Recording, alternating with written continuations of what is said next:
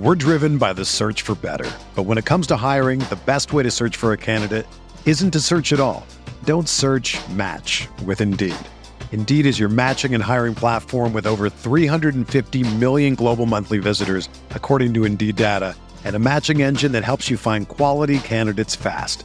Ditch the busy work. Use Indeed for scheduling, screening, and messaging so you can connect with candidates faster. Leveraging over 140 million qualifications and preferences every day, Indeed's matching engine is constantly learning from your preferences, so the more you use Indeed, the better it gets. Join more than 3.5 million businesses worldwide that use Indeed to hire great talent fast. And listeners of this show will get a $75 sponsored job credit to get your jobs more visibility at Indeed.com slash BlueWire. Just go to Indeed.com slash BlueWire right now and support our show by saying that you heard about Indeed on this podcast. That's Indeed.com slash BlueWire. Terms and conditions apply. Need to hire? You need Indeed.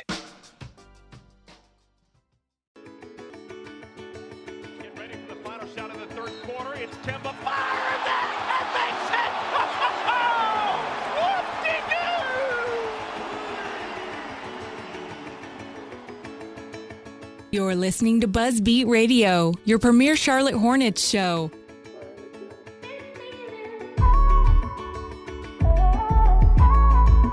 All right, welcome in. The crew is back for episode 64 of Buzzbeat Radio. Do not forget, we are a proud member of the Almighty Baller Podcast Network. Um, and don't forget to check out QueenCityHoops.com, the home um, of Buzzbeat Radio. And the Sports Channel 8, our good friend Brian Geisinger. Um, they have a radio show now uh, on Saturday mornings, 10 to 12, right, Brian? Yeah, yeah. 10 Yeah. to 12, 99.9 in the Triangle area. So make sure you check them out. Was asking Brian how that's going for. We jumped on here and sounds like they're gaining momentum, getting better and better by the week. So don't forget to check out sportschannel8.com at sportschannel8 on Twitter. Uh, a few things I want to plug. Uh, I don't really have a ton to plug, but keep an eye on queencityhoops.com. We're going to really ratchet up our draft coverage here the next month now that we're post lottery. Um, I've got a lottery mock draft, um, you know, column edition that I'll be doing up into the draft. So now that we're we're post uh, combine and post lottery. I'll get the updated one out hopefully next week. Uh, I know Brian and I and Richie probably too are gonna or do some pieces like we did last year. We'll really debate two prospects um, at the same position and try to figure out who, really who is the best fit uh, for the Hornets at number eleven uh, on June twenty first. All right. Now that I've got all that behind me, uh, we're going to jump right in here. But first, let's check in and see how everybody's doing. Richie, you're what? What did you say? You told me four, 15, 14 days away from 14 summer? days. 14 days this summer, and we have a countdown on. I actually started the countdown at 30. So uh, the kids have seen this countdown on my board since, you know, day 30 left to go. And uh, the kids are getting a little bit unruly. They're ready for the summer, but uh, we got a big test coming up, the end of grade test. So they've got to they've got to focus for that at least. And uh, I know that once when that happens, uh, their behaviors are even going to amp up even more. But yeah, I'm counting down. They're counting down. We're both kind of uh, through uh, with this school year. Yeah, it's just it sounds like it's just like a staring contest for the next 14 days between you and the kids. So, uh, good luck, man. You're, getting close. That's awesome. Uh, BG, what's happening with you? I feel like it's been too long, by the way. Yeah, same old, same old. I, I realized this is the first, uh, like the first podcast in a while that I've done from the sort of normal setup here in Raleigh. The last one we did, I was back in Winston with some family. So good to be back. No, things are good. Uh, it's it's sort of nice to have the the lottery behind us. Playoffs are in that way we can sort of zero in on draft prospects. NBA playoffs have been a lot of fun, and uh, you know I'm sort of looking forward to summer and figuring out some trips and stuff like that too. So things are things are good. Everything with the radio show, Sports Channel like the radio show, is going great. Uh, we had show number seven yesterday. We're recording this on a Sunday. We had show number seven on Saturday the nineteenth, and I thought it was one of our best yet. So things are good, man. How about you?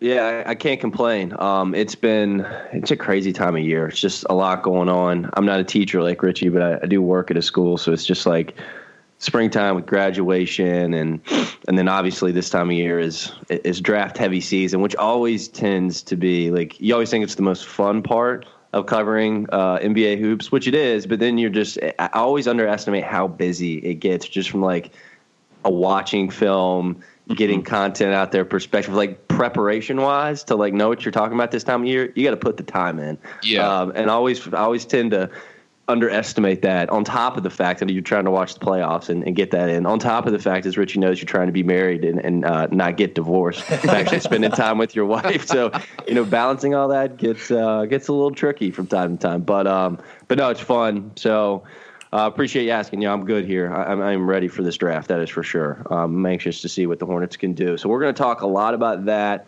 later in the show. We wanted to just kind of jump back in uh, in time here and, and, cover the James Borrego uh, introductory press conference. We haven't uh, recorded since that happened late uh, last week. Yeah, I guess it was last week, uh, late last week.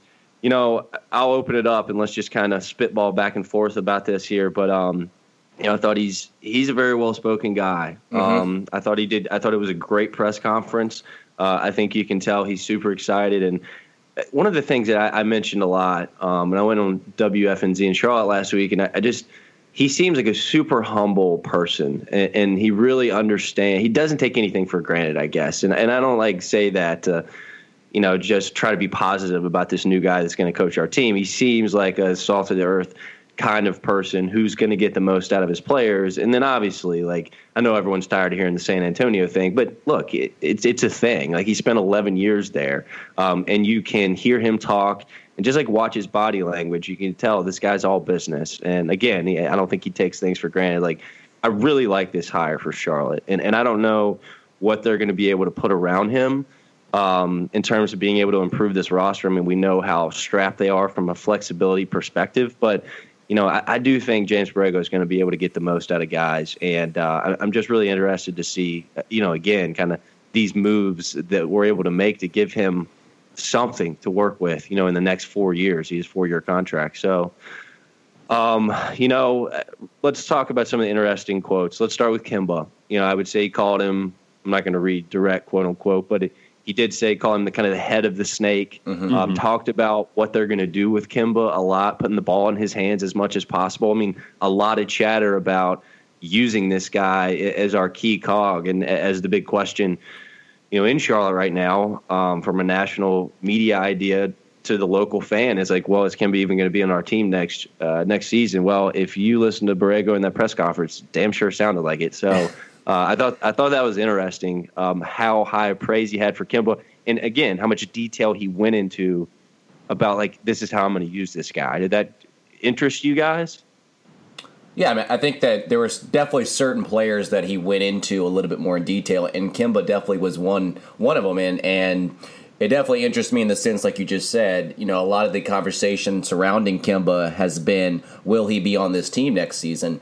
And you know, from the looks of it, you know, from everything that he is saying, he clearly plans on having Kemba uh, on this Hornets team for next season because he's just so hyped up about him.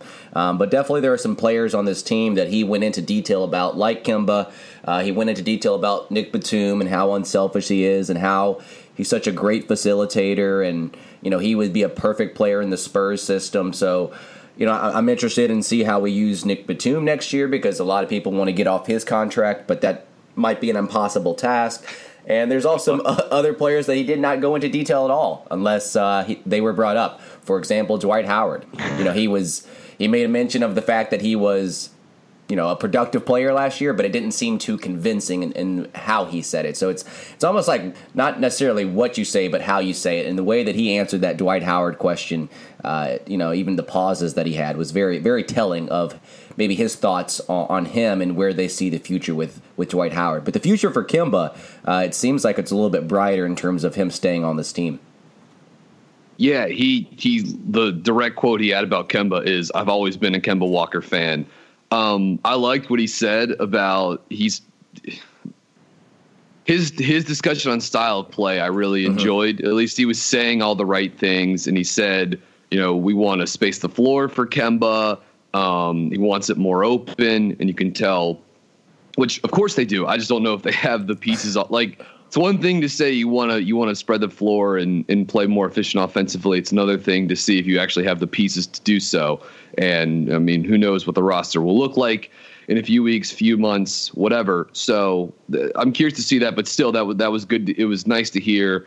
He clearly he likes Batum, values Batum as a player, and he mm-hmm. likes his ability to facilitate, be unselfish, and he even mentioned my ears perked up a little bit when he said you know, he has some ideas to move him around the offense. Mentioned him, you know, helping facilitate the second unit. It seems to me like Borrego has some ideas about playing different types of lineups, um, which is something that again, I, I, I my ears just like lift up a little bit because that's something that I don't think it would have solved a whole lot of issues on the team this year, but I would have been curious to have seen uh, the team just tries some different groups and, mm-hmm. and some different combinations. And I mean, I love Steve Clifford. That was sort of the only uh, only bone to pick I had with him after this past season was that they really just went into these with every game with these scripted rotations. Yep. And unless there was foul trouble, they they just didn't deviate. They just sort of stayed the course on it.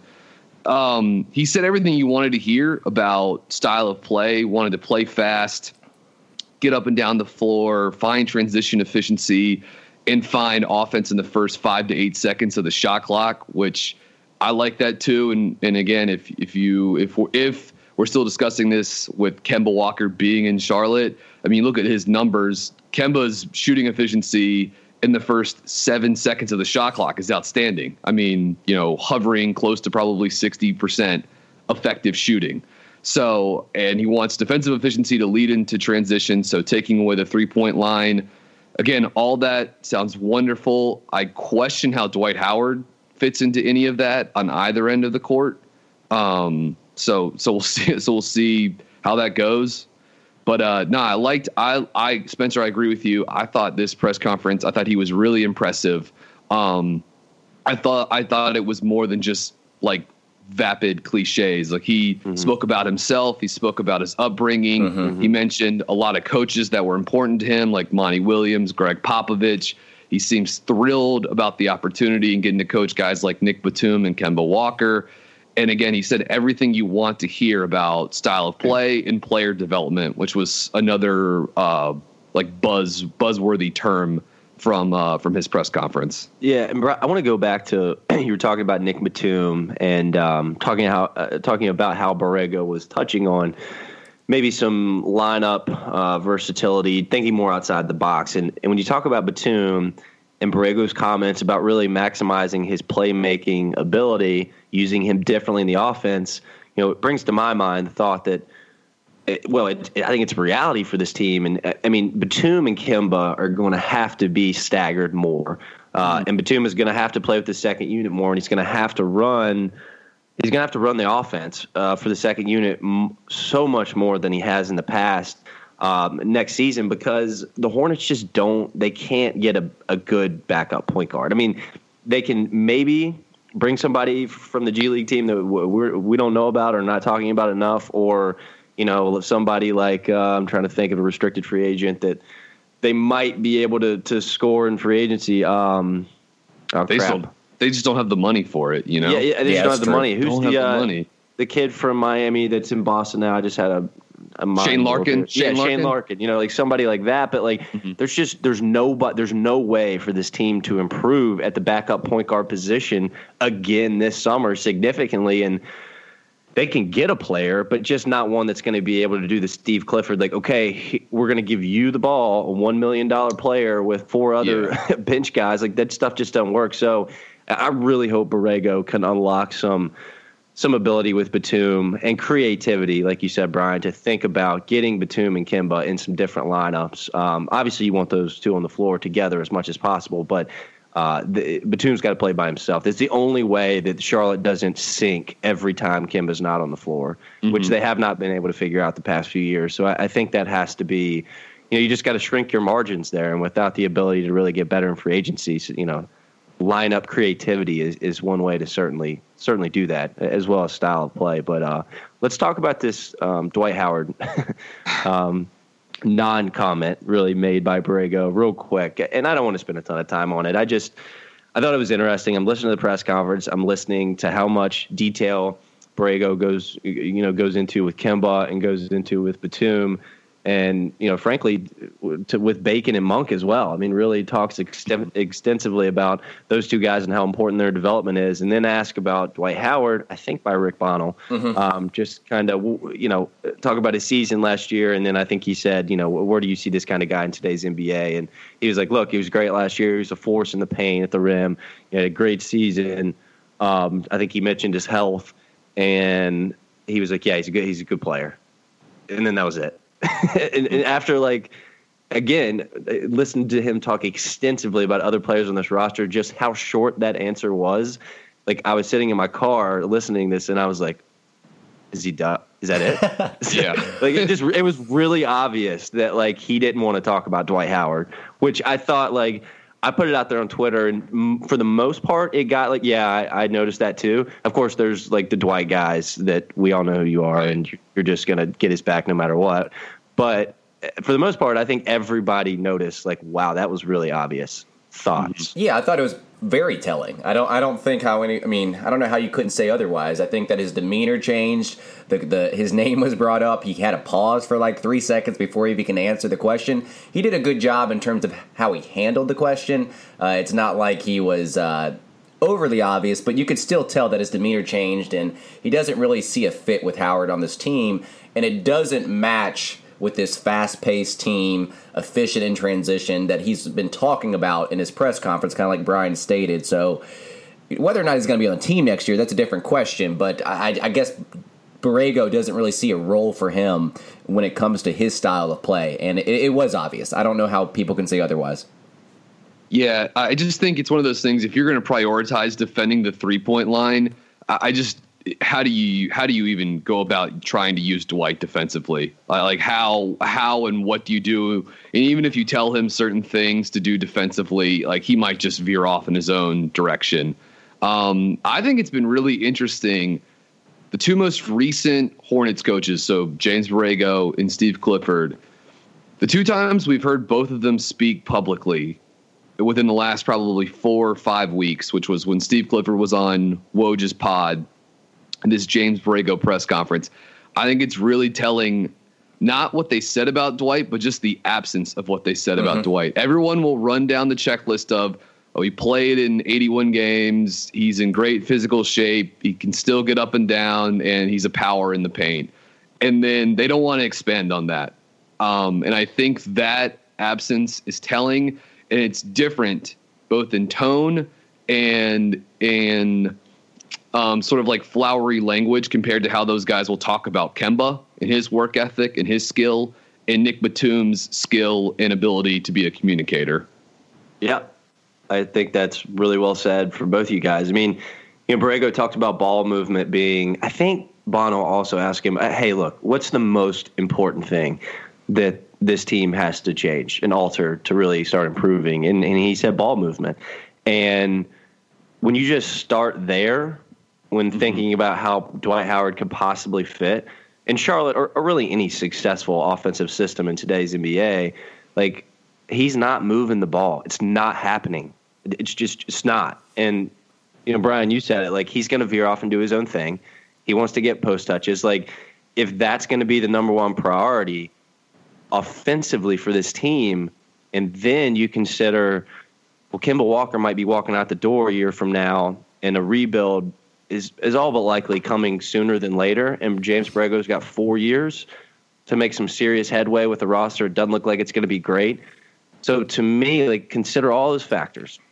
Dwight can't be a part of this for a year. He can't. Yeah. Like yeah. this thing's got to take a step forward. We got to yeah. move past it. And I just don't know. Like, but I don't know how Charlotte's going to get off of it. Like, mm-hmm. like what are they going to do? I, they could just waive him. That's certain. Stretch him. That's certainly a possibility. I can't imagine they're going to be able to trade him without no. you know extinguishing something. Yeah, exactly. Without extinguishing some kind of future asset, and I, I don't know, man. It's it's a bad situation, but back to the original point, I think you're really paying attention to our press conference. It really does not sound to me like Dwight Howard's going to be a part of this team next season. Yeah, I think there's a. I, I can't imagine what the trade market is for him unless Kemba was headed out the door and you were somehow able to attach him as part of a, a deal with Kemba. But e- even then, that's pretty clunky. And you know you might need multiple teams to make that even a possibility. I mean, to me, it seems like you end up you got to waive them. You know, I don't think they're going to stretch them with just a year left on the contract, but that would theoretically create um, about 15, 12, 15 million dollars in cap space for next year. But I, I don't think they're they're going to stretch them. I think you just you just sort of rip that band-aid off if you can. But like you said, if they're gonna if they're going to start from the ground up, you just can't have you can't have Dwight um, you, you know yeah. around this team. And let, I just want to say one other thing because I've been thinking about this during the playoffs while watching the Boston Celtics play, um, and Marcus Smart in particular. So everyone the the belief this season with the Hornets was you had to give Dwight these post touches so that he would stay engaged on the glass and stay engaged defensively. Um, and then that's sort of been the similar in Boston has been, hey, for Marcus Smart to to stay, you know, as super competitive as he is, for him to lock in defensively, for him to play like a maniac, you got to let him. You know, he's going to take four three pointers a game, and three of them are going to be really dumb, and he might he might he might miss all of them. But it's worth it for Boston because watch how hard that guy plays. Like yeah. I'll live with that uh-huh. guy taking two or three terrible shots because he makes so much happen defensively and offensively by just running around and screening and posting up and stuff. Mm-hmm. Dwight doesn't do that. Like you don't get the return on the other end for letting him be inefficient offensively. And nope. Boston does that with Marcus Smart because he plays like his hair's on fire. And Dwight doesn't do that. He wants he wants it to look like um, you know, he's you know, he's powering the paint and he's playing hard and it it's just all for show. And those post ups, you're just not getting any return on your investment like Boston does with Marcus Smart threes. So, anyways, that's been on my mind, and I, I don't I don't need to go any further with it, but it's just been so obvious to me the last couple of weeks watching Celtics in the playoffs. Yeah, no, quick uh, side story, real quick. Actually, that reminded me, Brian. Um, was out with a few people yesterday, just kind of enjoying the Saturday. Um, we're talking NBA hoops. The guys that I consider to be, you know, pretty pretty educated NBA fans, and mm-hmm. the guy was asking me about Dwight Howard, and he was like, "Man, I mean, what a monster year that guy had." Oh my god! And I just, yeah, I, I literally like took a sip of my beer, and then I thought my hair actually, I, I thought it was on fire. So, so I was like, all right, like you guys just get comfortable real quick. I'm gonna like explain to you some things. so, like, I went on this 10 minute rant about how I hate watching Dwight Howard play basketball, and you know, if I have to watch it another year, that that might be it for me. I, I might just have to hang it up. And these guys that came out of this, uh, my pretty much a rant. I, I wouldn't say it was like an educational moment for these guys. They're just listening to me bitch and complain. But at the end, the guy was like, "Yeah, I guess you're right. Like he, he really is a fake defense, hard, totally you know, defensive player. He's like." They, they really don't uh, unlock anything with him. He doesn't hedge ball screens no. hard. He sits back in the pain. And I was like, yeah, just watch him. Like, go back and watch some highlights from last year or some, or some film if you get a chance, and just watch how his arms stay by his side, like constantly. He to even like contest shots at times. Mm-hmm. It's, anyways. I'm done. I don't want to go back to the same uh, rabbit hole I was at yesterday, but I just that that's maddening to me that like your average NBA fan is just like, man, what a year Dwight Howard had. Like you. Mm-hmm. Ah, this really pisses me. Off. I mean, off. he, he put up some numbers, but I guess those are those are kind yeah. of empty stats when you look at it. You know how he affected the team, and yeah, like you said, you you watch him defend pick and rolls. Uh, it was pretty much non-existent, and this kind of transitions us to the off season. We got a couple of Twitter questions about you know how we're going to approach the off season. Both of these, um, one from at Mr. Front Page and another one at British underscore Buzz, both asking about how we're going to approach the offseason. At Mr. Front Page ask, I'm curious what roster moves need to happen. I personally think the team needs to move off of DH, even if it means eating more money. I guess he means like in the long term. You know that that's a that's a risky uh, approach to take, but uh, if you don't want him on the team, it, you might go through any means possible. And then at British underscore Buzz asks, uh, with the Hornets right up against the tax, does it make sense to trade one of Lamb, Frank, or Hernangomez, who have low salary but are easily movable, for a late first or a second who can play right away? So I, I, don't know what your thoughts on, on either of these questions. You know what new, what moves need to happen, and um, in terms of trading one of those players, I think the premise of that question makes sense in terms of trading uh, Frank or or Lamb. I don't see why we would trade Hernangomez after just acquiring him late in the season. Uh, give him a shot and see how he can, you know, do with a full season under his belt with the Hornets. But I'm not sure any of those players gets us even a late first. Uh, maybe Lamb, but even that's kind of iffy. But uh, I understand the premise of the question: get off some money Yeah. while picking up a rookie contract in the process. Yeah, hey, we Richie, you repeat that first? I like knew where I was going to start with that first question. Now I've forgotten it. Can you repeat that one real quick? The first question was asking about what roster moves need to happen, uh, and he was talking about he personally thinks that uh, you know they need to get off of Dwight Howard, even if it means eating Oh, right, right. eating money in the long term. Yeah, well, what I would say to the eating money in the long term idea is that uh, allow us not to forget that's exactly what we did by getting off Miles Plumlee to get Dwight Howard. It's like, okay, well, we're going to eat more money now, but we're going to get off some long term money. So why would we continue down that path to just, you know, like we can't just, we can't continue down the path of still trying to almost. In theory, if you think about it this way, like getting off of Miles Plumlee's contract, right? We already did. Like Dwight's an expiring. Why would we trade him? Let's get it back. for Let's get it back. less salary long term. You know what I mean? It's just like the ghost of Miles, Miles Plumlee's contract. Like we we just need to let it end. like so that's why I think like waiving Dwight is a mm-hmm. is a far better option than a trading him for a little less salary but for a few more years or b attaching him to Kemba because if if you're trading Kemba Walker and the number one thing you're getting from it is getting off Dwight Howard's expiring contract, then that's a that's a terrible trade. Yeah. Right. So I mean that's happening happening in a year anyway. But yeah, I think that you know if Borrego doesn't have any plans for Dwight Howard on this team, uh, does it? I don't even think it makes sense to have him sit at the end of the bench. I mean, you know, you know that's going to be an, a disaster. Yeah. yeah, no. no. At that Uh, point I'd just be like, we're not going to waive you. I mean, you can stay on the roster this year, but just just stay at home. You know, at that Yeah. point, just tell him not to come. Yeah. I don't know. um, it would be interesting to see Dwight as part of like the buyout market next spring, uh, leading into the playoffs, and just how many, if any, teams would be would be would be interested in, assuming the Hornets, you know, uh, worked out a, a buyout with him or something. But clearly, something has to be done with the roster. Um, I mean, with 11 players under contract, including Dwight, plus the first round pick, I mean, they're right at the tax line, and they, they may even be a little bit over it. So you got to move some salary. We've talked about this a lot over the last uh, handful of months, probably. And Lamb is sort of the easiest, you know, outside of Kemba, you know, it, you know, guy entering the prime of his career, just had his best year ever on an expiring contract uh, at a at a good number of about seven million. So it's easy to move, and he would certainly, you know, get him under the tax. They're never going to pay that with MJ, and like anyone would diagnose, um, you know, next year's roster. There's literally no reason to pay the tax for a team that has at best a you know a half decent chance of making the playoffs. You know, not even they're not actually contending for anything. So Yeah, they're gonna they gotta move some salary around. I don't know if Kaminsky's low salary number. Uh, he's probably probably in the what the the four to five million range. I I would go need to pull that up. So that that helps a little bit. Lamb creates a little bit more flexibility. I can't imagine that you're getting. I mean, you could see at the trade deadline this past year how hard it was to unearth a first. I mean, there was there was only one first round pick that was traded, and to do that, like Cleveland had to eat Jordan Clarkson's terrible contract, and he's a terrible player. Um, that was that was it.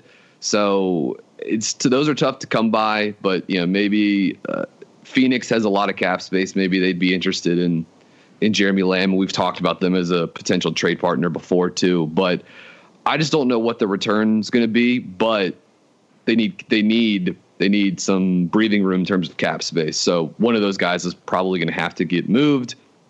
Of course, the larger conversation is at some point they should probably look to try to trade Kemba. Yeah. um, so I think it would really suck for Charlotte if you know Borrego was able. Let's say we kept Kemba and we were able to get something going early next season, and you know, and are in the hunt in the Eastern Conference for that you know five to eight playoff range. But you you run it back with all these guys we're talking about, the eleventh pick. You know the minimums you got to sign this summer to, to get the roster to 14. So you're over the tax at that point. It would really suck for Charlotte if they got to the trade deadline and they, you know, were let's just say, for the sake of example here, they're in sixth in the East, and people are excited, but Michael Jordan's, to Brian's point, is forever and ever, never, ever paying the tax. It's not happening. Doesn't matter unless we're the one seed in the East, which we won't be. so it would really stink at that point if we're in a good position and they're like, well, you know, we got to trade Jeremy Lamb, you know, like in the middle of the season, mm-hmm. in the middle of the playoff hunt, just to duck the tax while yeah. we're trying to make the playoffs, having to trade a key piece. That's why you got to imagine that this trade, this you know salary dumping trade, is going to happen this summer. Mm-hmm. You know, like why? I just it's hard for me to believe that the front office is going to make like a, a, a desperate kind of panic trade at the, in the middle of the season just to duck the tax. Like I would just imagine something's going to happen this summer so they go into the season with the roster they know they're going to have and not have to face the thing. Well, maybe halfway through the year, we're going to have to ditch one of these guys. Um, that's a key contributor because that's the only yeah. way you're getting under the tax. Anyways, to that end, you know, I, I would mention Michael Kidd Gilchrist. Like, yeah, talking about this guy um, this weekend too with somebody. I'm just like, look, I, I think we need to talk about him more as a, as a trade piece because, like, just look at Houston. Just what if you watch the playoffs? You cannot convince me that 24 old 24 year old Michael Kidd Gilchrist does not have a place in the NBA. You just mm-hmm. can't. Like, why can't Houston or some other team use him? You know, like they use Luke, and I'm I can't ever say his last Mbah name. So. Mbah, Luc Richard you know, Moute. Why can't he play that exact role somewhere? Um, just look at how the game's played. Like when when teams go super small you know, MKG can be the nominal five or whatever, the guy that just can't shoot but is switchable on all positions yep. defensively, is a great cutter, makes a difference in the offensive glass. Like he has a place in this league, and I just can't imagine there are front, there aren't front offices out there saying, know, I'd really like to see what we could get for that guy. You know, like no. put him into our system and see what what could happen. So. I think he's a trade piece. I really do. Using him in a more dynamic fashion than what Charlotte Steve Clifford did is should be it's really interesting, and I think he should appeal to a lot of teams because of that. Um, you know, you think of him you being used the way, like you said, Mbah a Moute or like PJ Tucker is, as opposed to just being the small forward that's that like camps on the weak side and cramps your spacing. You know, like that. Clearly, right. that role is not working for Michael Kidd Gilchrist. But you you move him up, you move him to the four, the five. You have him be a guy that gets to play with four shooters, and he's the one cutter, diver, roller on the floor. That changes everything because the guy's a, a good defensive player. I would hesitate to say like elite or anything like that, but he's a very good defensive player, and he plays super hard. he likes to get in transition. Mm-hmm. And he's active, and he's still just 24 years old. And it's worth mentioning that guys like Mbah a and PJ Tucker, when those guys were 24 years old, they didn't have a three point shot either. Um, I know this is the sort of like the great white buffalo of Hornets fans, the Michael Kidd Gilchrist three point shot. But it may not happen in Charlotte, but like that's the guy. If he figures out how to make 36% of his corner threes and he's not mm-hmm. afraid to take them, which I still think is in the realm of possibility for him, then I mean, it, it changes the math on him as a player for the next 10 years. Um, but maybe that maybe that never happens. I still think there's utility for him out there. You just got to be in a more a more advanced version of how you want to use a guy like MKG and his skill set. I, see, I think it never happens with him, just because I feel like that's the. I think the, you might be right. The one question mark out of Kentucky has always been his shooting with that hitch and everything. He's he's improved it a little bit, but uh, I think the biggest issue, like you said, Brian, he needs to be surrounded by shooters and you know, he does have a role in the NBA, but not on the Hornets because we don't have any shooters. So I mean, he's good in transition. Yeah. He he can bully his way to the basket, but when there's not any spacing there because you don't have any shooters, uh, like we didn't have on the Hornets, uh, his uh, effectiveness is definitely going to go down. Mm-hmm. I, I, it's amazing that he's 24 years old. Like I know it's crazy. I, I, always know in the back of my mind that he's still young, but then when I actually look at the number, probably check this like once every six months. I'm always just like baffled. It's like it feels like he's been here for ten years. yeah, um, it's crazy. But anyways, yeah, I don't know. Like I think 13 million is a big number.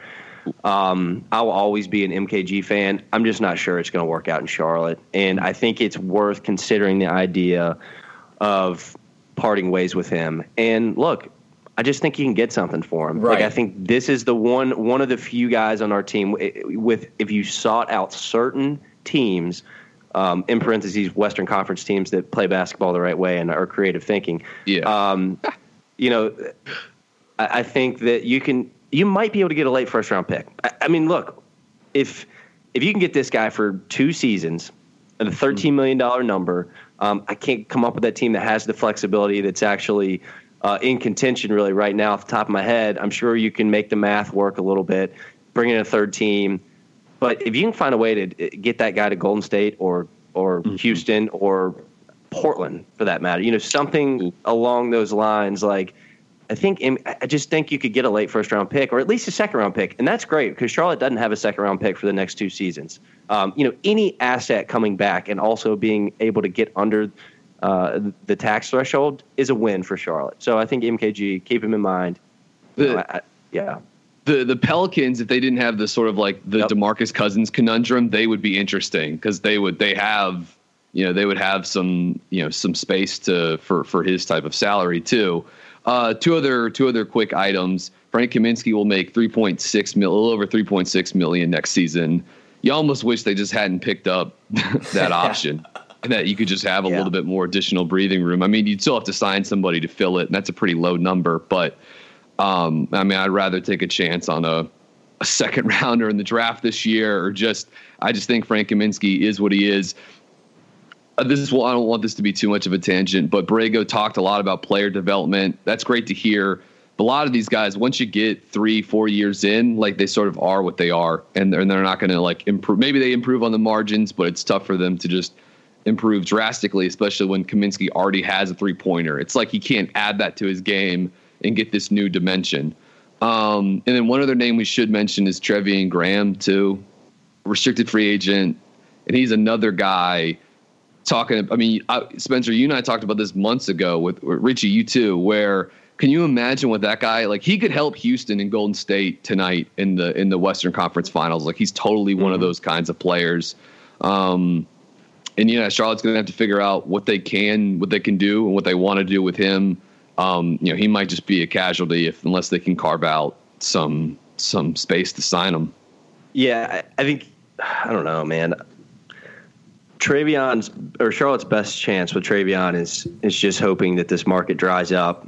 You know, LeBron drags his feet, you know, pauses the entire market, and then they just get Treveon to sign his qualifying offer, which is about 1.7. I mean, it's a minimum yeah. contract effectively. Yeah.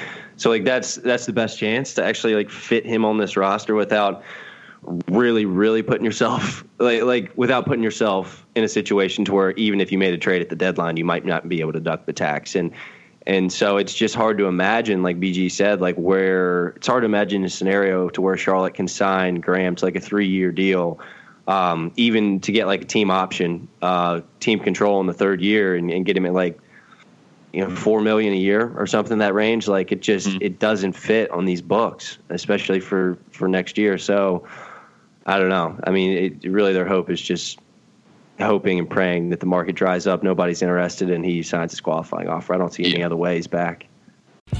What's good y'all? This is your boy justin aka just blaze host of above the rim. And if you want a raw take on the nba above the rim is a show for you. With dope beats and entertaining guests each week we offer a great new insight on all things NBA. You don't want to miss it. Find it on iTunes, Stitcher Radio, and the Almighty Baller Network. All right, well let's let's transition. This is sad. Let's transition to some uh, some draft talk. Um, let's see here. Where should we start? So, anything interesting from the lottery uh, for you guys that we want to mention? I mean, obviously we're picking 11th, which is where we expected to be picking. Um, I, yeah, I turned it off after that. I wasn't really paying attention to the other teams. So once when uh, once when we got the eleventh pick, I was like, okay, back to what I'm doing. Um, I didn't really care. I, well, that's what I expected. So I, I, don't know why I got my hopes right. up, but uh, yeah, that's that's where we were supposed to land. And um, but I didn't I didn't pay attention to any of the other teams. It's the same feeling you get. You know when there's a power. Do you guys ever buy Powerball tickets? You know the the day of when you know there's a big drawing. My parents yeah, do. My parents excited. do. Like, oh, this is the year you know, I, I don't do it every time. You know, it ends up probably averages out to like once a year when there's a big drawing. And it's funny because you, I find myself, this is the insane game that I play in my head where like I'll be buying a ticket and I'll be like, holy crap, like this could be it. This could be it. And then the drawing is later that night, and you know, obviously you don't win the hundred million dollars, and you think to yourself, "What the hell did I think was actually going to happen? Like, why did I even allow myself that brief moment of insanity where I thought this was like my ticket towards riches?" And I mean, the odds for that are way, way worse than even the Hornets' low odds for getting a top three pick in the lottery this year. But as soon as the Hornets come up with 11 and the camera smash cuts to Mitch Kupchak's face, and you're like, yep, this is like, this is the Hornets in 2018. Everything fitting in exactly where you would expect it to be, and you know Mitch Kupchak and MJ pulling the strings. So no, no surprises there. Um, and I wish I hadn't even let myself get a tiny bit hopeful that night. Yeah. Um, you know, so luckily I play in an adult men's basketball league on Tuesday night, so I did not watch the lottery live. Um, I, as I'm driving to my game, I'm literally thinking, I'm like, oh, this is definitely the year. This is the year they're going to get the number one pick. I, I forgot that. to record it. Yeah, I forgot to record it. I actually text my wife Kelsey. I was like, "Hey, just turn this on real quick and just like let me know uh, if something crazy happens. You'll you'll know if Charlotte gets number one pick. You'll get it, um, and of course not. So right. Um, all right. Well, let's let's jump the combine. I watched as much as I could. ESPN's coverage is kind of funky. Like it's the combine. I don't like. I, they're just doing like an off-season preview for yeah. every yeah. other team. Like, can I watch the combine? So they actually had a, an additional feed this year where you could watch the game scrimmages, which was cool. I try to do that as, as much as possible. I'm just going to throw out a few names here, uh, guys that popped off to me um, in the scrimmages for one, and then two, really some of the measurements here. And and BG, I'll do a plug for you if I mess it up. Um, just fix it here in a second. But you mm-hmm. did a little piece on Josh Okogie um, from Georgia Tech, among mm-hmm. some other ACC guys. For and you did this for ACCSports.com the other day. It was a really good read. Um, kind of amazing how many wings now that you, you know we're here and I'm, I'm looking. I'm like, wow, there's a lot of wings in the ACC yeah. that are going to yep. make an impact. Um, maybe in the rookie seasons, but I want to start with Okogie. Um, I had no idea he had a seven foot wingspan, mm-hmm. and it's one of the best measurements of his position in the entire draft, it looks like here. Um, Okogie, what was he in shoes here? I had it right here. Six, four and a half in shoes. That's a little underwhelming, but a seven foot wingspan and his motor and watching him play on five on fives, I didn't see a lot of him, but I saw a little bit of him. And there's so much to like here. If he can overcome that meh average height, like here's a guy that it could really climb up draft awards. I'm not sure he can get all the way to into the lottery, but at this point, some of these wings have got to rise above others. And it looks like Mikal Bridges is starting to lose some steam. So let's kind of start with Okogie, and we'll we'll zoom through these pretty quickly. But replug your piece there, Brian, then tell me why you why you're excited about this guy, and then maybe some ACC wings that we should be focused on for at 11 yeah. possibly. Yeah, the piece was really just on how impressive he was athletically at the combine uh, tied with Vin, uh, Villanova's Donte DiVincenzo for the top max vert, max vertical leap, 42 inches, plus the seven foot wingspan. He was great, I think, in the 1% all time of sprint times recorded at, at the combine. And, and so I just compiled some of those numbers and put that together at accsports.com, along with some of the other um, sort of notable measures that popped up with a few other ACC wings, like Gary Trent uh, like Devon Hall from Virginia, like Trevon Duval from Duke, um, who athletically, Duval I thought had a pretty nice combine, and he sort of needs to because he's got to be able to sell teams on his sort of freaky athleticism out of the the the, the guard spot. But no, Okogie's an interesting player. Uh, he had a really good freshman. He's just clearly one of those guys that he was under recruited, and so because of that, he's just been sort of undervalued until literally right now, like until he started going nuts at the combine and he's a good off the ball player, a good cutter, decent three point shooter that has run a little pick and roll. But in Georgia Tech's system, a lot of back cuts.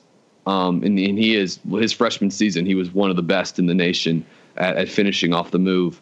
Um, the seven foot wingspan, super appealing. Feels like he's switchy, can guard a lot of positions. Like you said, height's not great, but if you look at the Celtics right now, having guys that can guard like the this is where the league is going having guys that can guard multiple positions switch and contest threes.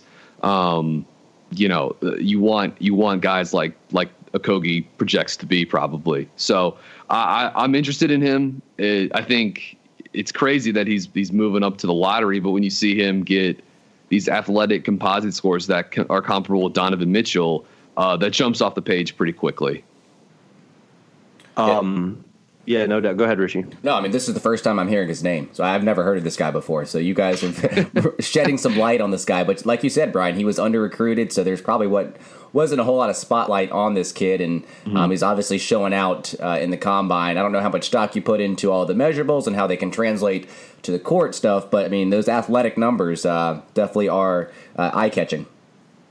He yeah, also he, like yeah. last sorry Spencer, but oh, like last last season he was suspended for a few games and had a thumb injury. So just like it you know, in Georgia Tech to be in the ACC, that they they don't get a ton of national shine either. So last season was kind of a you know could have been a breakout year for him, and he sort of you know underperformed maybe in terms of just like on court production, but it, he had to carry a, a, a, crappy Georgia Tech offense and a team that's really not that well coached by Josh Pastner. Um, and so, so now it's nice to see him sort of finally get a pick up from where he left off to some extent after a good freshman year. Yeah, he's. Um, you wonder if he's going to be able to shoot on the next level. Shot 38% at Georgia Tech, pretty good. Um, to Brian's point, had to carry a bad offense, so had to take a lot of bad shots. I think really is what that means in a mm-hmm. vacuum. And then, but I just love the fact that number one, how he plays defense. I mean, his upside on that end is pretty obvious. Switchy, seven foot wingspan. Um, obviously, a great athlete. I mean, tested as a, as a great athlete at the combine. And then just he impacts like every part of the game. I mean, he can mm-hmm. pass it, he gets on the glass. Um, almost averaged two steals a game at Georgia Tech, 18 points. I mean, does a little bit of everything. I mean, there's there's a lot here. He's all over the place on draft boards right now, which I think is pretty interesting. So it, will be fascinating to see where he ends. But for him to, you know, to become part of the conversation here uh, for the middle of the first round. You never know what happens when when these guys get in the gym for teams and workouts, but it'll be interesting to see what ends up happening with the Kogi. Your boy Zhaire Smith, Richie, tested exactly like everyone thought he would at the combine. I mean, Max Vert just a half inch behind Okogie, forty one point five. That's uh, second, tied for second uh, in this class. Um, I think that he, you know, for all of the, the, the late bloomer thing with him, you know, during his uh, freshman season at, at, Texas Tech, I thought he came to the combine and he he backed it up. You know, he's one of those few wings that we're going to talk about today that actually came in with a lot of hype. People saw what he could do last season. They're like, oh, this guy's first round pick. And he went to the combine. He tested athletically off the charts pretty much and measured off the charts. And, you know, now seems pretty safely in that lottery discussion, I would say. Anything really? I mean, we've talked about Zhaire a lot in the past, but do we want to add something kind of post lottery about him? Do we feel even better about him in Charlotte, or do we feel uh, a little less great? See, the funny thing is, I'm actually kind of cooling off on him a little bit. I mean, I, I like his measurables. I think he's an athletic freak. Obviously, he measured extremely well at the combine. Um, he does all the little things we've talked about that to become a better teammate. Um, he, you know, crashes the offensive boards. On defense, he'll be there for the offensive. I mean, the uh, the weak side blocks. He's a two way player, high energy type of guy. But I, I, just question how he's going to translate when it comes to shooting. I think his uh, release is, is on the slower side. Uh, so kind of getting those shots off. I know that he shot a good percentage from deep, but it was on a low, low rate from behind the arc. So that that's still a question mark for me. And then how he can play with the ball in his hand. So the more I watch him, you know, I like his athletic ability. I like the fact that he is a very high IQ type of player. But uh, those two things still qu- are question mark in my books: his shooting and um, his ability to play with the ball in his hands. There's actually another guy that uh, is another very athletic type of player that I'm actually warming up to, and that's that's Lonnie Walker the fourth. So he um, he's almost catching up to Zhaire Smith, if not passing him in my books. Yeah, I'll I'll I have a couple things to, to add on Walker here in a second. Um, did a little bit more of a, a numbers dive with him recently, but uh, just talking about Zhaire Smith real quickly. You know, I saw that he got um, you know, he was sort of in terms of his height. I thought he measured at what, like right at six three or a little under six three. Um, was it really that low? Yeah. hold on. It was keep going, Brian. I'll look it but up here. Anyways, I actually got a little excited when I saw that because my thought was like, oh, this is going to cause him to fall a little bit. and like maybe maybe you know maybe there's this increases the likelihood that he'll be around when when Charlotte's picking. Uh, I love it. I mean, this guy's athleticism is ridiculous. His hang time is insane. Like I haven't seen a guy in, in recent memory that was quite as athletically gifted as this guy in terms of how he can jump, how he can finish in the air, not just not just jump and hang, but how he can he can finish. Um, plays six in, four and shoes, Brian. By the six, way, six four and shoes. Okay, cool. Yeah. So that, um, yeah, short. Plays really well, but he just plays bigger than that too. You know, mm-hmm. like he just looks bigger and, and he plays plays above the rim, but. 22% of his offensive possessions last season were cuts. That's the most of any possession type he had. Um, in most of these wings, you're not going to find that. It's going to be spot ups or like pick and roll or something like that. Uh, that wasn't the case for Zhaire. He shot 68% on cuts, and on basket cuts, he shot 79%. Um, nine and a half percent offensive rebound rate, and I mean, go go cue up Ooh. the highlights. Some of his putback finishes are just ridiculous, just absolutely ridiculous. Yeah. Um, shot 57% on putbacks, and almost 16% of his offensive possessions this season were putbacks after an offensive rebound. Um, Two thirds of his field goal attempts this season were non post up attempts at the basket. Can jump off both feet um, and, and, can finish. And, um, you know, I think there obviously are some concerns with him as a, as a scorer and, um, you know, a shot creator, but uh, everything else other than that, you got to just love with this guy. I think he can become a good three point shooter. His help instincts defensively are incredible. Mm-hmm. He, he's a blocks and steals guy, which is insane for a, a, which is not insane, but it's really impressive for a wing. Damn near five percent block rate, and some of these chase down swats he had. I mean, they're like you know out of the LeBron James playbook. Recovery on pick and roll is good. You know, he'll guy will slide past him and he'll be able to recover and get back and contest a shot. 2.3% steal rate, too. Active, good in the passing lanes, good helping off guys when when uh, other players drive. Um, yeah, it measured with a six ten, almost six ten wingspan, which is pretty solid too. So yep. I'm a big fan of uh, Zhaire Smith. I yeah, I mean I'm kind of with you, Richie. Like I, I, I, it's so hard to project what he becomes offensively. Um, I mean, obviously his game's going to look so much different in two or three seasons now um, than last year at Texas Tech. I mean, he was just like a screener, energy, mm-hmm. offensive rebound, cutter, like this kind of player. Um, very little time with the ball in his hands. I mean, you know, a straight line driver from time to time, but not a guy who's like in the pick and roll. And so, so like, how far he has to go on that end, I'm with you. Like, it's really hard to project, and it's very obvious that whoever drafts him is going to have to be very patient.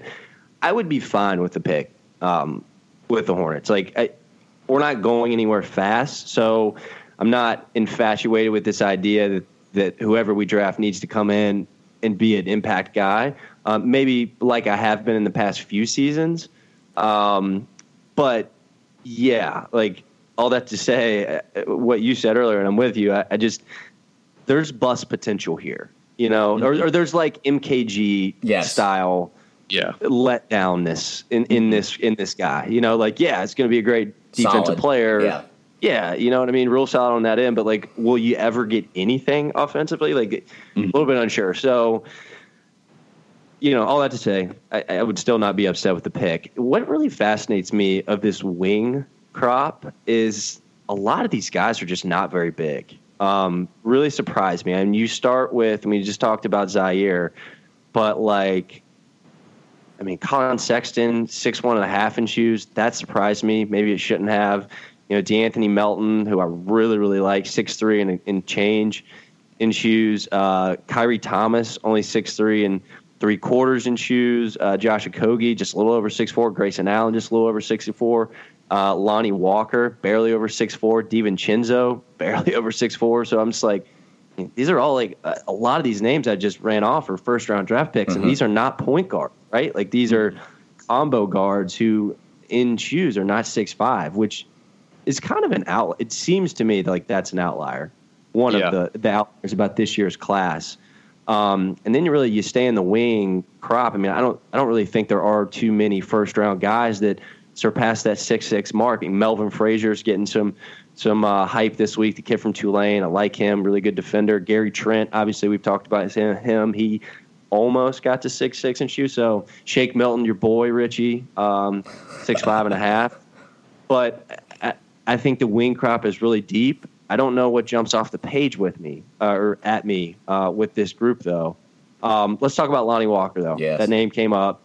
Uh, Richie, I'm with you. I, I, mean, here's the one guy who has like the Donovan Mitchell potential. Right. I think a lot of people were high on Zhaire Smith for the Donovan Mitchell comparison, but to me, Walker, in terms of how he plays, is, is closer. But but continue, Spencer, if you're going to talk about him and kind of profile him. But uh, to me, he's more of the the Donovan Mitchell type. Yeah, no, no, no. I mean, he's so polished offensively, right? And I think he, I, I watch him play like I would watch a Donovan Mitchell, who obviously at Louisville played with the ball in his hands a lot more than I would say Walker did at Miami. Walker was more of a catch and shoot guy, but it's you just watch him play, and it's so obvious that this guy has combo guard skills and can play in the pick and roll. And I think could be a playmaker. Like I think he can create for his teammates, but like he is wired as a scorer, and you know sometimes that's definitely uh, it comes to his detriment because he's he's get trying to get his right, and he misses a lot of easy passes at times. But I am really fascinated with his playmaking ability, uh, uh, you know, his ability to play off the ball and obviously on the ball as a second creator. His athletic ability is. I mean, we talked about some of the guys that tested off the charts earlier when you look at every single drill and then every single measurement, like everything these guys are run through, he might be the most impressive athlete um, of all these wings in the draft. In fact, I think he probably is, even more so than Zhaire, which kind of surprised me. Um, but Walker has like, you just watch him play. Like that guy could be an all star one day. That's what yeah. I see. And uh, you know, if he, I'm almost to the point where I'd be surprised if he, he was there at 11. I can't imagine he doesn't get in for workouts and just like blow teams away. Mm-hmm. Um, way more so than a guy like Zhaire Smith will, just because of his polish. So I love Lonnie Walker, and if he if the Hornets drafted him, I would be psyched. Yeah, he's uh he's interesting. I, I gotta cover him a decent amount in the ACC this year. Uh, the Hurricanes, Miami in general, was they were sort of a little bit of a disappointing team but uh, didn't quite live up to some of their their their high preseason expectations. They had injuries and stuff. I felt like that Walker. Um, there were a lot of games he didn't quite jump off the page and was sort of um, sort of down to just like chill and, and take long threes and stuff. But I think I, that was just sort of you know, there's just like a um, a random handful selection of games where I was tracking him on and go back and watch watch the tape. I mean, he he can do a lot of stuff. Um, 21% of this guy's possessions were pick and roll ball handler. Uh, Miami runs a ton of ball screens in their offense. So he at least got reps doing that at a relatively high level in the ACC. And he's got this, it's almost like Victor Oladipo style of he'll catch the ball, he'll back out, and he'll ramp up and go and, and just attack the ball screen going downhill, um, which is something that I think we're going to see happen more and more and more. And uh, I, that you watch that and you're like, man, I'm I'm interested in a player that that plays downhill and aggressive like that. It can change directions, change speeds, pull up, and yeah. can get all the way to the rim. And, well, and he and had some quick, nasty dunks too. Yeah. Yeah, BG, I, I, and I'll throw it back to you, but I think that's a really important and you know this from watching Miami a lot, a lot of flat ball screens, right? You just made a mm-hmm. great point. Like they wanted to unlock their athletes going downhill. Bruce Brown, mm-hmm. um, you know, the guy Newton. we're talking yeah, Quan Newton. Um, you know, the guy we're talking about right now, you know, Lonnie Walker. So I think the question, what I want to get to there real quick is like, yeah, a lot of flat ball screens going north south. Not going to be able to do that in the NBA very often, right? Like, yeah. you're going to have to operate out of pick and roll going east west.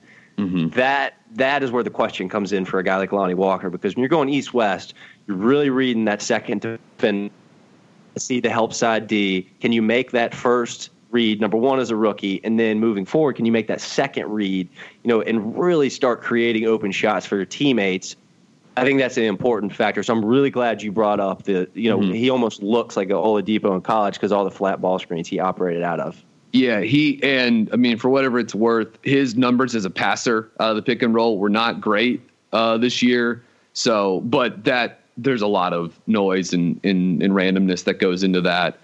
Um, measured with a, a, wingspan over 6'10, which is interesting. Um, cl- block steals guy, close to 2% uh, block rate and a 2% steal rate.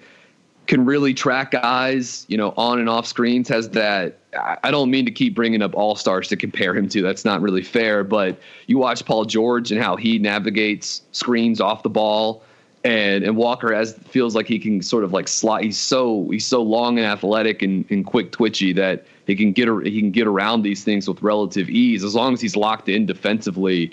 Um, he can be a complete disruptor and really look like looks like a guy that can shut down ones, probably some twos as well. Uh, bigger wings might give him at least as of right now will give him more of an issue, but.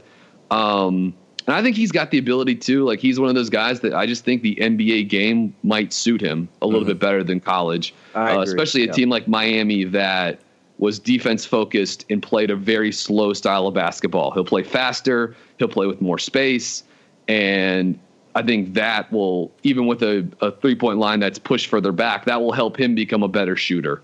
Yeah. Um, so I'm bullish on Lonnie Walker more so than when Spencer, you and I did that piece over at Sports Channel 8 like two months ago, leading into the NCAA tournament about draft prospects from the ACC, um, I'm, I'm much more intrigued now than I was eight weeks ago. Yeah. Uh, yeah. Yeah, no doubt. When Brian and I do like the player profile pieces on Queen City Hoops, whoever – yeah, we'll we'll basically fight over who gets to do Lonnie Walker and who has to take the other. The other. So if you pull up the, the article and you see blood on the page, that'll that'll be that because I mean everybody's kind of falling in love with this guy right now. Um, Richie. any other thoughts on Walker? There? Yeah, just I want to add one more thing. First off, a shout out to uh, a listener from Germany. He asked me a question about Zhaire Smith and if I was you know, on on his train like I was Donovan Mitchell last year. His at Big Baby one seven zero four on Twitter. And to answer that question, I, I am, but like you were we just stated, I'm, I think I'm higher on Walker. And uh, to be honest with you, Spencer, he might be the leader in my clubhouse in terms of realistic possibilities at 11. The one thing that I do want to add, and you guys talked a lot about him. One thing I want to add, just he does a, an amazing job of finishing uh, around the rim at a variety of angles uh, and even when he's facing multiple defenders. So that, that reminds me a lot of, of Mitchell in that way as well. So a lot of people compare Zhaire to Donovan Mitchell, but I, I see way more similarities when it comes to Lonnie Walker in terms of how he can handle the ball and also play off ball. I think Zhaire is a little bit more solid in a, in a lot of different categories, but Walker has that upside and potential that Zhaire might not ever reach. Yes, yeah, I, I agree. And you know, it, it's hard to be it's it's hard to be practical, right? Like what like when you start what, digging deep into all this film, and I mean we do it every single year. I, I feel like I know who my guys are, and then combine comes around, you start yeah. watching more film, and you see more guys. You're like, man, it, it's just hard to be practical and and be fair. And so that's what I'm trying to do with Zhaire Smith. I was like, well, wait, there's there's a reason you really liked him, and I still really do. Yeah, but like to the point where we're trying to make, there's just the polish that a guy like um, Lonnie Walker has over a guy like Zhaire Smith uh, is just so obvious, and it's it's definitely going to become more and more part of the conversation uh, for teams, and especially in that late lottery area as we approach the draft. All right, well, let's talk about a guy that will be talked about more and more and more as the draft approaches, and to me a guy who's probably like hiding in plain sight right now. Uh, that his stock has been pretty neutral like all season. Hasn't really moved now that we're we've gotten past the combine. Miles Bridges. Um, hmm. It looks like he shaved about 20 pounds yep. off of his frame.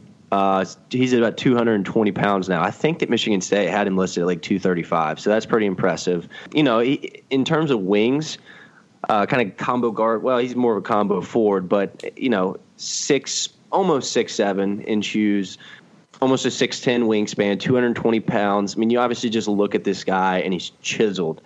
And when I consider like what he can become, um, not a super polished offensive player, but a confident one, right? Like he has no problem playing with the ball in his hands. He got a lot of work out of the pick and roll at Michigan State.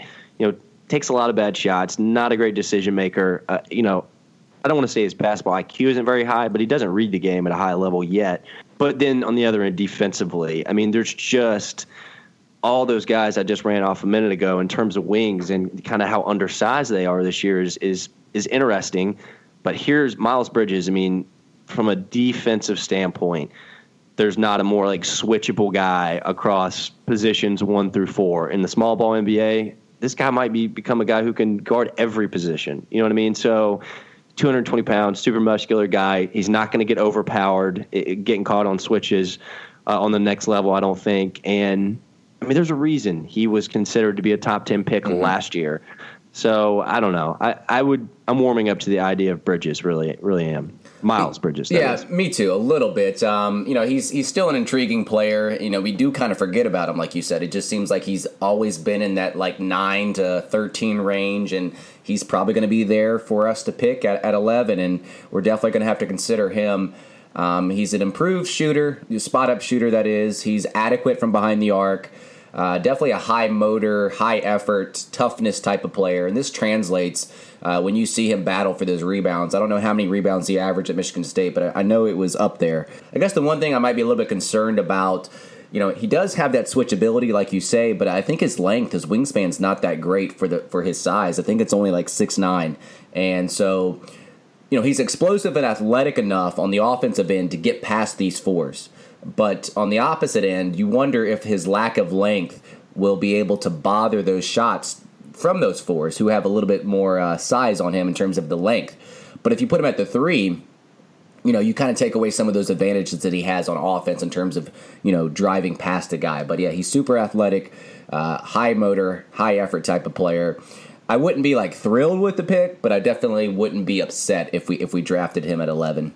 Yeah, you're right. I mean, he's not he's not crazy long, you know, measurement wise. He doesn't blow you away there, but he's a really good athlete, and I think what he what he misses with his length, he's going to make up with with how good of an athlete he is and how good of a leaper, you know, he can be. I mean, here's a guy who can is going to be able to make an impact on the ball, obviously, and I think he can serve some rim protecting um, roles. I mean, he's just going to be able to in every aspect of defense, he's going to be able to make an impact, I think. Um, and if he commits on that end, which I don't know that he was super consistently committed on that end at Michigan State, but the potential is is undeniable. Um, and you know, play for a great coach, Michigan State. Played in a high major conference. Obviously, you know, went back to school to try to improve some things last season. Didn't happen, but he, he, you know, all these things said, you kind of like the approach that he took during this process. And I think that, you know, you're getting a player who's going to be able to contribute right away, probably uh, with a Miles Bridges. So it will be interesting to see. His stock has just been so consistently right. like meh at yeah. 10 for like so long now. It's just, it'll be interesting to see if it's going to rise or if it's actually going to drop, you know, as we get closer to the date, uh, June 21st, which, wow, I just looked at the calendar here. We're literally a month away from the draft, Golly. which is hard to believe. I know. Here's a question I wanted to ask: Michael Porter. I mean, I think we I could see him going like as high as number four or five, and I could see him dropping to Charlotte at eleven. There's hardly anything to see out there. I mean, he he played what four games or five games in right. Missouri last season. He was injured, right? Right, he got hurt um, early in the season. I mean, I, I don't, and also his medicals, man. Like I don't know the exact injury off the top of my head here, but it was a, it was a spinal um, injury, I believe, uh, you know, associated with his back, and I, don't know that he ever really. I mean, obviously he got cleared to come back in the SEC tournament, but you could tell he was, and he admitted he was only seventy five percent at the best. You know what ha- what happens with his medicals if he does release those two teams, which I would uh, imagine that he will not. Um, what teams are able to to get in terms of information about what kind of shape he's in. Um, is he going to be able to recover from this injury, or is this something that's always going to kind of linger for him? Um, super interesting, but he's a guy who could become, you know, unquestionably a, a future All Star if things work out with his health. If he falls to eleven, Richie, would you blink, or do you, you have to take him? I feel like you have to take him. You know, I don't know too much about this guy. I know that he's a he's a he's a proven scorer, but his highlight tape is very uh, very thin right now because he did not uh, suit up for the uh, the Missouri Tigers too much last year. And another shout out to Big Baby One Seven Zero Four on Twitter because he asked that same question. Can you see Porter Jr. dropping to eleven uh, like Monk did last year? So I think that you know, if he if he is there at 11, you have to take a hard look at him. But uh, the injury concerns always are going to be a concern and, and kind of make you hesitant on whether or not to draft a guy like that. But I feel like he's even claimed that he's the best player in this draft. I feel like I've heard that in an interview recently. He's the best player in this draft. So I'm sure the upside is there, but the concerns with the injury uh, definitely are going to make some people some people hesitant in drafting him.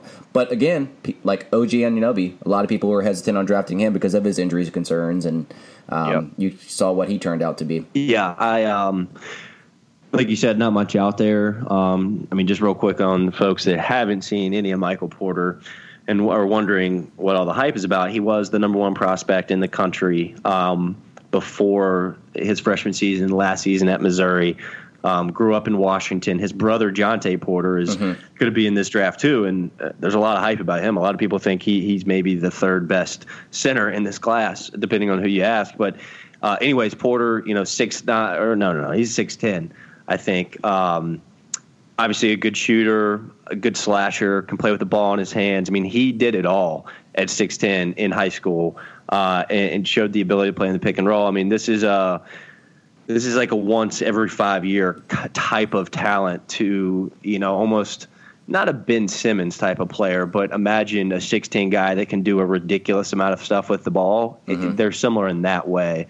So, but yeah, I mean, it's the health. I mean, how healthy is he? Is he going to be able to recover? Um, fully and have a, a somewhat normal career health wise in the NBA? I think that's a huge question for the league right now. And I just don't think that his agent is going to let those medical records get out there. I mean, why would he? Um, I got to imagine there's probably something they don't want people to know because that's it's a serious injury what he was facing. Anything having to do with the spine is is pretty yeah. serious. Um, so, who else do we want to go um, over here? What about SGA? What are your thoughts on SGA? Oh yeah, yeah. Yeah, good. Um, I I've been high on SGA. Shai Gilgeous-Alexander, who we're talking about here from Kentucky, been high on him the entire time. He measured uh, awesome yeah. at the combine, which I think everybody kind of expected that he would. I'm going to pull this up right now. Actually, SGA's wingspan was six, almost seven feet, six eleven and a half, which is super impressive. He's six six in shoes, pretty much what people expected. It's actually funny.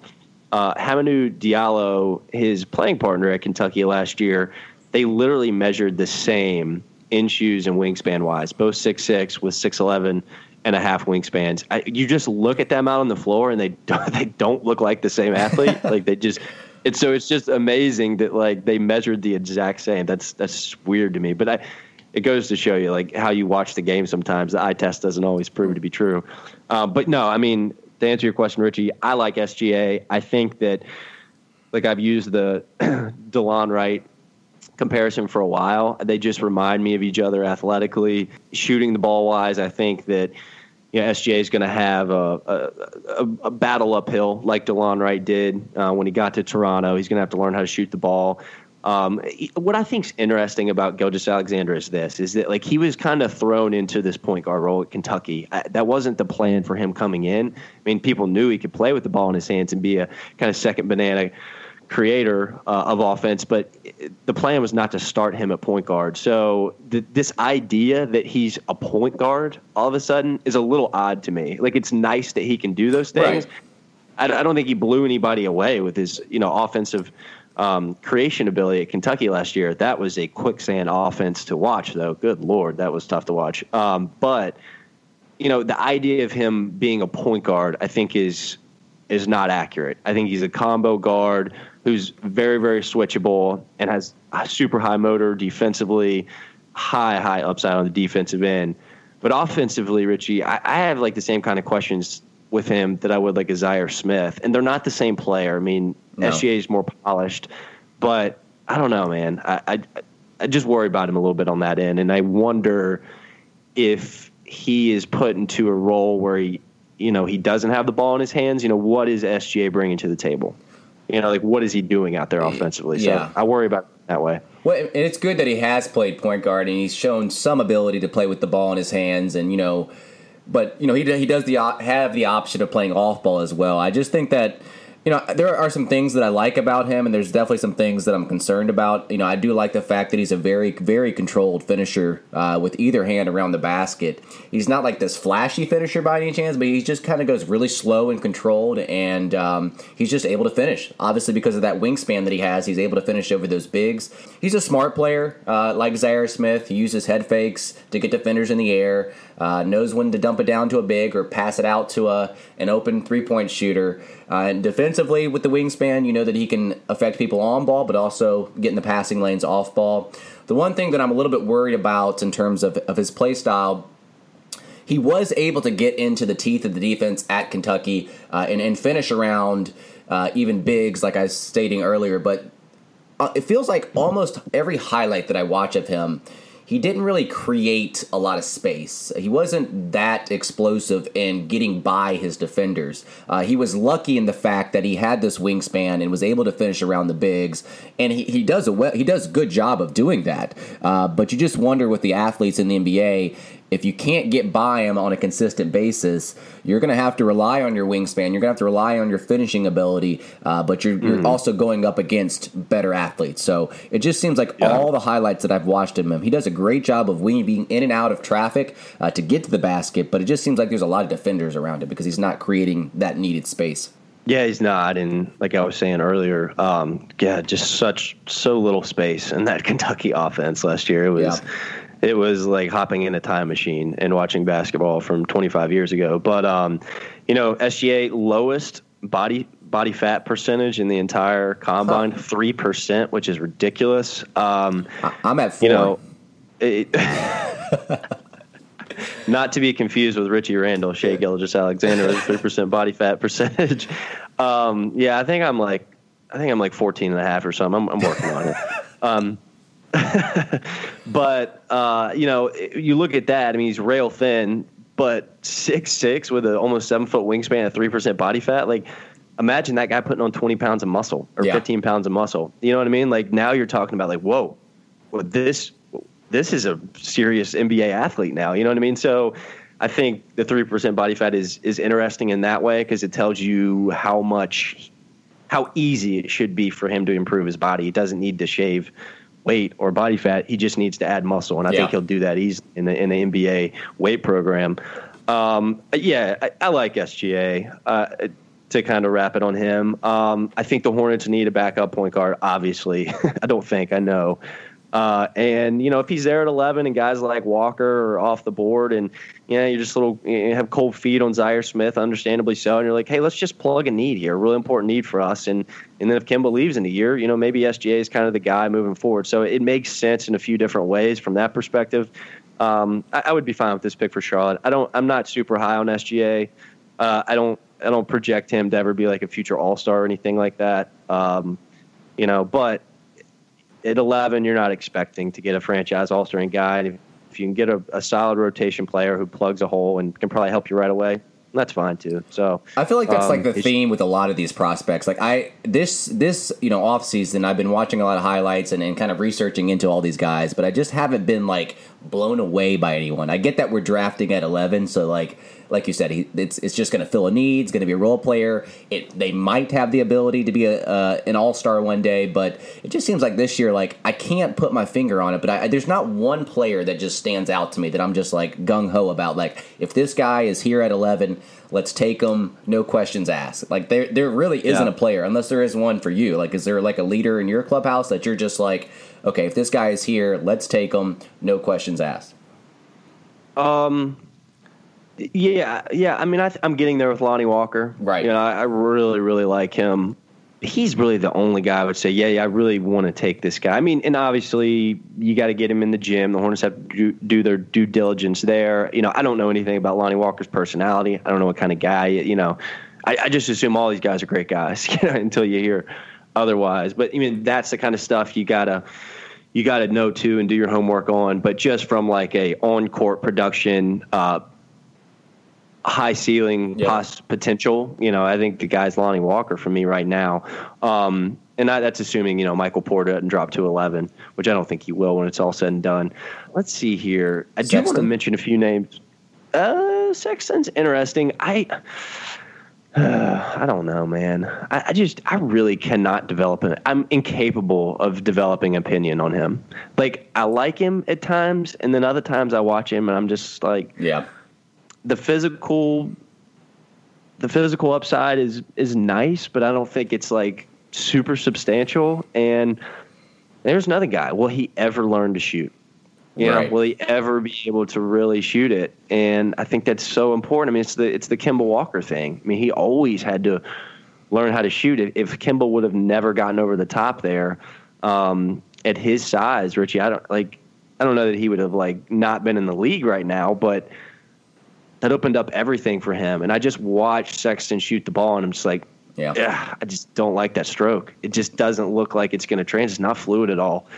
And uh, God, he just had such a high usage rate, and he played with the ball in his hands so much at Alabama. And you know, just like what is that guy doing on the floor again if he's not playing with the ball in his hands? Right. But anyways, I'm being hard on him. I think I would still be happy with it, but I'm I'm higher on a guy like Walker. Oh, for for sure. And uh, I guess the good thing about playing with the ball in your hands at Alabama, he's definitely going to be able to translate that pick and roll, you know, ability over to the NBA, which you see a lot of. So he definitely dealt a lot with that at Alabama. He's definitely this, you know, this competitive player that has a lot of, you know, moxie and he trash talks the other opponents. Uh, I like that about him, but like you said, the, the shooting ability is, is, just isn't there. He's a scorer.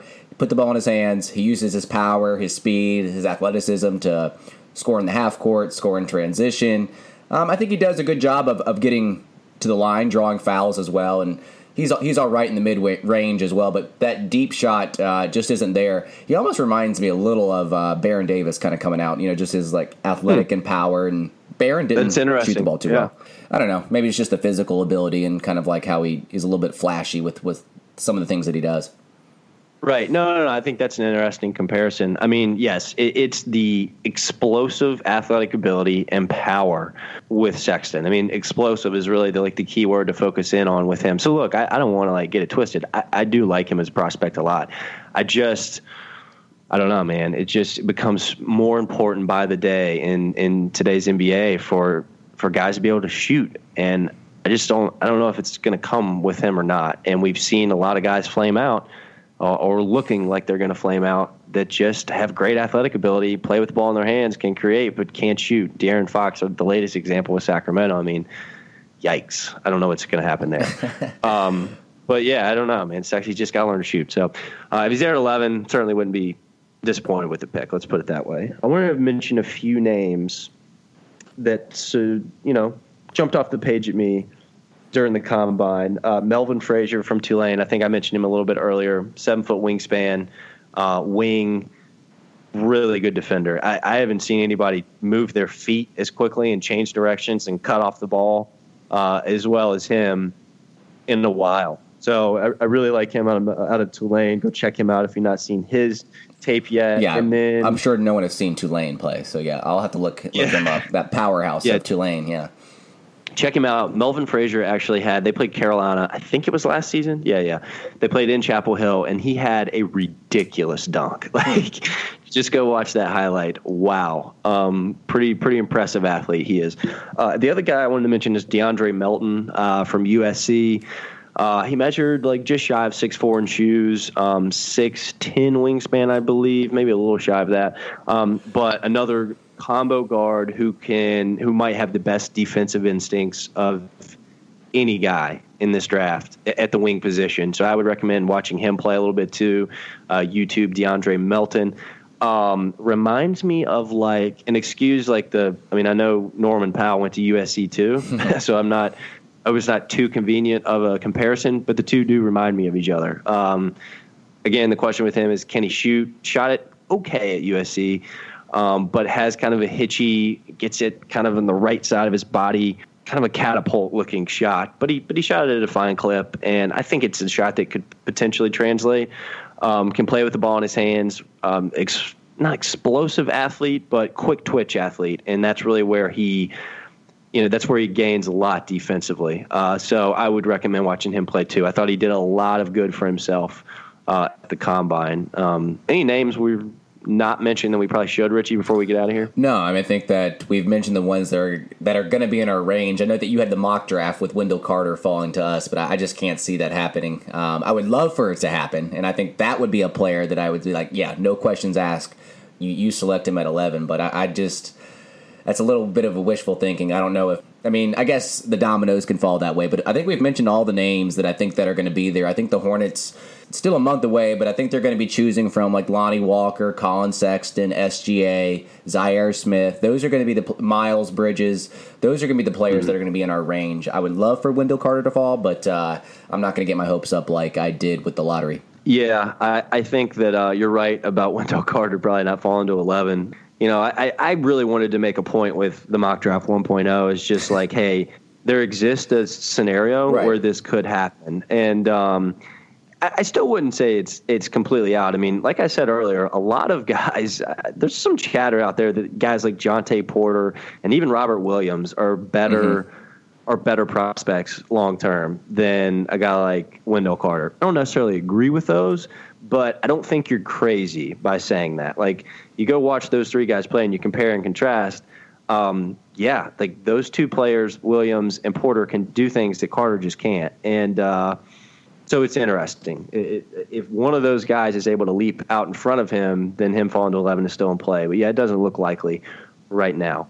Um, all right, that was a lot, and I think what are we at? About an hour and a half here, Richie? Wow. Hour and a half, yeah. Um, I know it's been it's been a while since we've done one of these, so I feel like we had to get a lot of information in here. But yep. Exactly. And Brian had to run to take care of something, so Richie and I um, drug us home here. Hope you guys didn't have to suffer too much once BG left. Um, but, anyways, all right. Well, let's wrap this one. We will be back next week, probably. Yeah, yeah, we'll be back next week, Richie. I would say um, it's draft season, so I'm not sure we'll be weekly but we'll we'll come to you guys every week when we can because mm-hmm. I know there's going to be a lot of draft coverage. It's always a fun time uh, fun time of year for for Hornets fans and basketball fans in general. Um, so we're going to try to to be weekly as much as possible, but I, I don't want to make the promise that up until June 21st we're going to have four more episodes. So, um, all right. Well, do not forget we are a proud member of the Almighty Baller Podcast Network, and, and check out Buzzbeat Radio's home, QueenCityHoops.com. Again, I have a mock draft column, lottery mock draft column. I'll have mock draft 2.0 hopefully out this week. That's my plan. Uh, we'll see if I can manage my life and get that done. And then um, also Brian and I, and I know Richie will jump in to hopefully uh, help us with one too. Is we're we're gonna compare uh, and really debate prospects. So if you go back in the archives, Queen City Hoops last year, uh, we had what we call draft profiles and would go one prospect versus the other. Brian take one, I'd take one. Rich, whoever's helping out, and uh, we kind of debate who the better fit is for Charlotte. So we'll do that. Hopefully, have three or four of those prior to the draft for you guys too. So just stay locked in with Queen City Hoops uh, for the draft coverage. Uh, and then last but not least, uh, Sports Channel 8. Make sure you check them out uh, at Sports Channel 8 on Twitter, uh, and then tons of great written content. Obviously, SportsChannel8.com. All the North Carolina sports that you need. All right. Uh, well, for myself, that's Richie. That was Brian. We will see you guys next week. Take care.